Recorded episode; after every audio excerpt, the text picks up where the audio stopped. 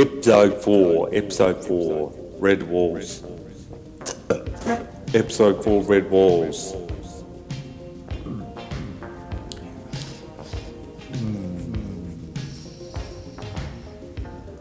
Peter Paradox, Pumpkin Eater.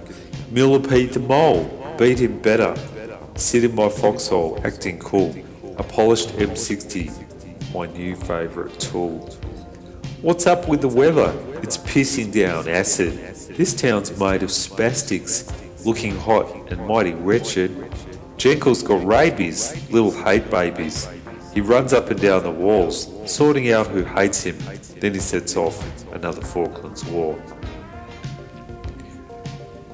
Uh, I'll get started in a sec. Uh, just give. Hey, Fuzzburn, where's my beer? Just get off the dunny and get me a few canisters of alcohol. This time, me, make sure you give me that Bellwood Baltic Porter, alright? Don't get that bloody Ringwood Bitter. Just bloody learn how to read, you bloody American high school loser. Um, excuses, excuses, alright, are what a lazy man does when he doesn't know how to look at a task and smash it out of the sky. I mean, wake up, Fuzzburn, you ignorant scab. Thanks, mate. Now go and wipe your ass. Alright, so look, it's been an interesting quote unquote week. Mo- more of the same. Know what I'm talking about? Mountains of hope, which I make it halfway up, then come rolling down in a lethargic, drunken frenzy. We keep getting beaten up by the old men who've declared war on us. I had an offer from Harry the Squat to sign up with some free courses, quote unquote, at some university in town. I forget it was Sinburn, if it was Sinburn or Royal Melbourne Igloo Therapy or Lost Trapdoor or University of Mogadishu, whatever. They're all the same. Anyway, whatever it was, Hazard claimed he could help me out, help me to get off these benefits and get me some new Oz studies. I could basically study, quote unquote, to help me get a job as a yuppie man again, or getting a lot of cash to spend on Nunawadings, blood burgers, and wherever we. You know what I'm saying? I was told to go to some open night to check it out and have a Captain Cook, bit of a goosey gander at what this fantastic opportunity for daredevils look like. So I've got I've powered up Skeletor towards the inner city. I'm blaring the latest tape by Himmler and the Funky Rats, and I, I, I had seen them recently at the skate ranch late one night, and they blew the roof off, mate. It was better than the time Motorhead played there in '84. Gee, the song Unplug the Portaloo, that's a real powerhouse. Particularly when the lead break culminates in this sort of audio sample and their drummer uh, chainsawing a cow in half. So I rock up at this university building. I locked up Skeletor out the front as the sounds of a screaming chainsaw is covered by a screaming dying cow, covered by my own farties, which I've hooked up to a microphone to my anus and which is hooked up to a loudspeaker which I'd stolen off a World War II German Stuka attack bomber. What an entrance, hey? Wow. They now when I got in, they at first they thought I was a Wookiee or something, you know what I mean, staggering out of the vehicle, and they stared at me for probably two to three hours until they saw the massive new graffiti on the side of Skeletor, which said, "I have secrets." In the shape of dollar signs anyway. I had that written on the side of Skeletor. Out the front of this big building, there were all these faculty staff, heavy women, women in pathetic 70s gear with short hair, and even weirder guys with glasses and like crappy beards. I mean, what, what was this? A bloody hippie town? So I walked into the uni's convention centre and they give me some cheap pamphlets or something with info on community centres, pathetic drawings of American hunks in suits doing office work and all other sort of highly motivating materials. And I was already, I felt sick by all this crap within the first 23 seconds. And they were, I mean, they're obviously out of touch. They don't know what they were talking about. And they're talking, they don't know that they're talking to a pretty, me, a pretty much victorious and troubled street hero. So we got into this pedestrian presentation in this old dusty hall, and there's loads of these sort of middle aged white university staff, and all smiling, and they're just talking like patronising prison wardens to the crowd. So I saw ne- I sat next to this guy, he looked like he'd stepped out of coal mine, completely covered in soot, grease, and he was alright though, he just quietly handed me a tinny we just sat back observing this bloody ridiculous circus. Now, this keynote speaker comes out, and I'm telling you, he looks like John Lennon had been reborn in, into a dusty maggot with a grey jacket. He's got arm patches on the elbow and this sort of commie style beret. And just, I mean, you know, just pathetic, right? And this guy, to top it all off, he starts talking about affirmative action or something and saving Albert Park, something like that, tagging swans or bloody geese or ducks or something. Don't know. And I've just laughed because I've been using Albert Park as a racetrack for you know, about five years. And me and my new mate, the coal digger, well, by this stage we're pretty pissed because he's got an esky there and he's just sinking load after load, a whole bunch of Nunawading ales. And as we sat there, I'm, I'm reflecting back over the last few months, sort of a bit of a time to think, and I start, as I do that, I'm starting to nod off too because I'm pretty tired. And, I'm, and as I nod off, I'm picturing getting kicked in the balls by this old grey-haired man who'd been terrorising us since they came in their bloody Mitsubishi Pajeros and Jaguars throwing their gold ringed fists at our bloody and stoned faces. So I'm having this dream that I'm getting whipped by one of these rich men. When I woke up in fright and I leapt out of my chair and I'm, I'm blurting out, they're going to rip out my balls. Cairns is the capital. And to my amazement and embarrassment, the whole room just it just turned around to see me standing, holding my Nunawading ale, which I've spilled all over me, you know, balls and that, and dribbling, and I'm staggering around to the music in my wicked brain. And I kept scratching my neck as also because I developed a massive ball kind of pimple after I'd been bitten by one of Jenkel's pet nits. So what do we do? Well, we drank more and we listened more, and I fell asleep again and did some more sleep punching, like Bruce Lee. And three hours later, we had a ch- we got a chance to meet these intellectual uni wastoids about free courses. So there, there's this line in the foyer, and you could speak to one of the dingbats. And I just dropped a massive fart then, and the crowd just they just flared, they ran for it, you know, and they ran to vomit on themselves and write news reports about the stench of previous corpses seeping in the corners of our world. Oh, well, I was next in line, you know, and I was given a number, and I was told to work up the dust, walk up the dusty steps to this brown, cold-looking building to some dusty room where I had a meeting with some lezo about three free courses or something. And she was bloody patronising, calling me a big sad man who needed a helping hand, all that crap. And I just drank and walked to the next meeting. And to my horror, these white, overweight, middle aged women with short hair and bloody um, glasses and spectacles and, and woolen shawls made me go to eight flipping bloody freaking crap and fucking flipping eight meetings. And I descended this ridiculous, brutal architecture in some inner cities, city area for hours and hours. And I was going from meeting to one meeting to the other. And these drongo bitches kept getting me to answer questions and complete forms and bloody quizzes and do psycho testing. And each room, I'm just, I'm just getting more and more angry. My face is getting redder. The massive pimple ball on my neck's just bulging and pulsating, like in crimson, ticking anger.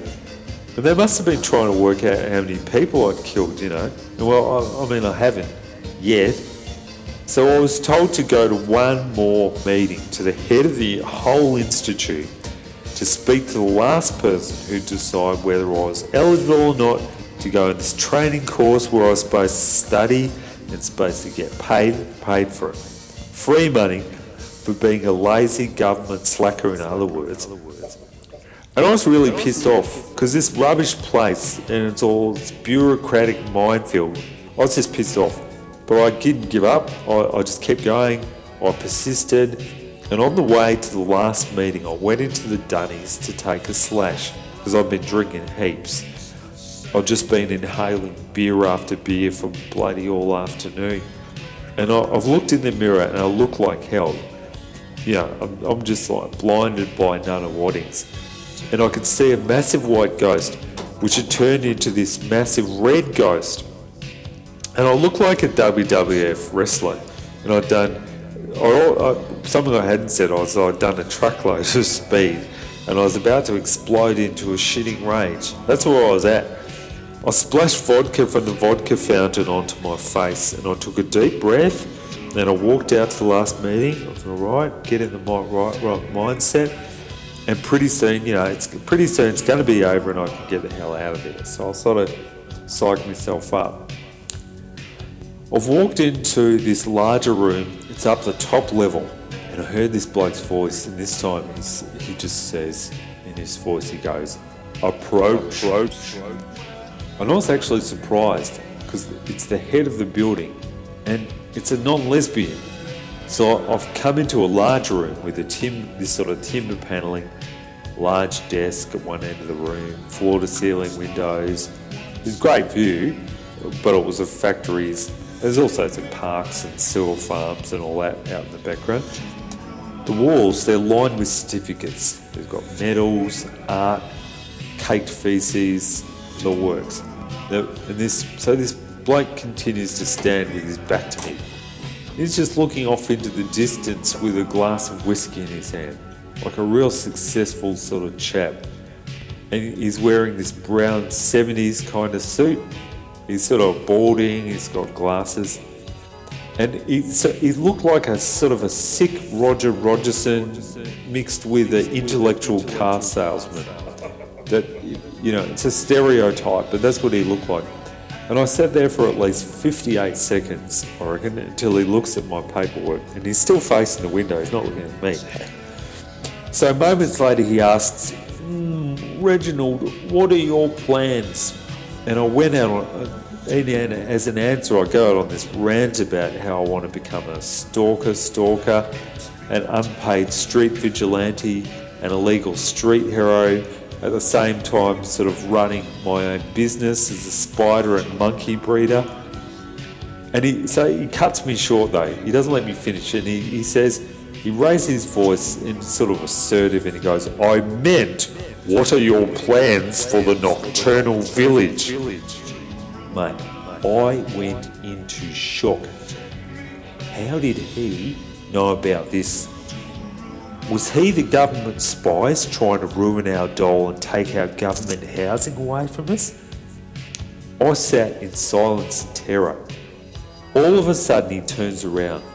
Now, my heart froze. My face and ass were just drained of colour.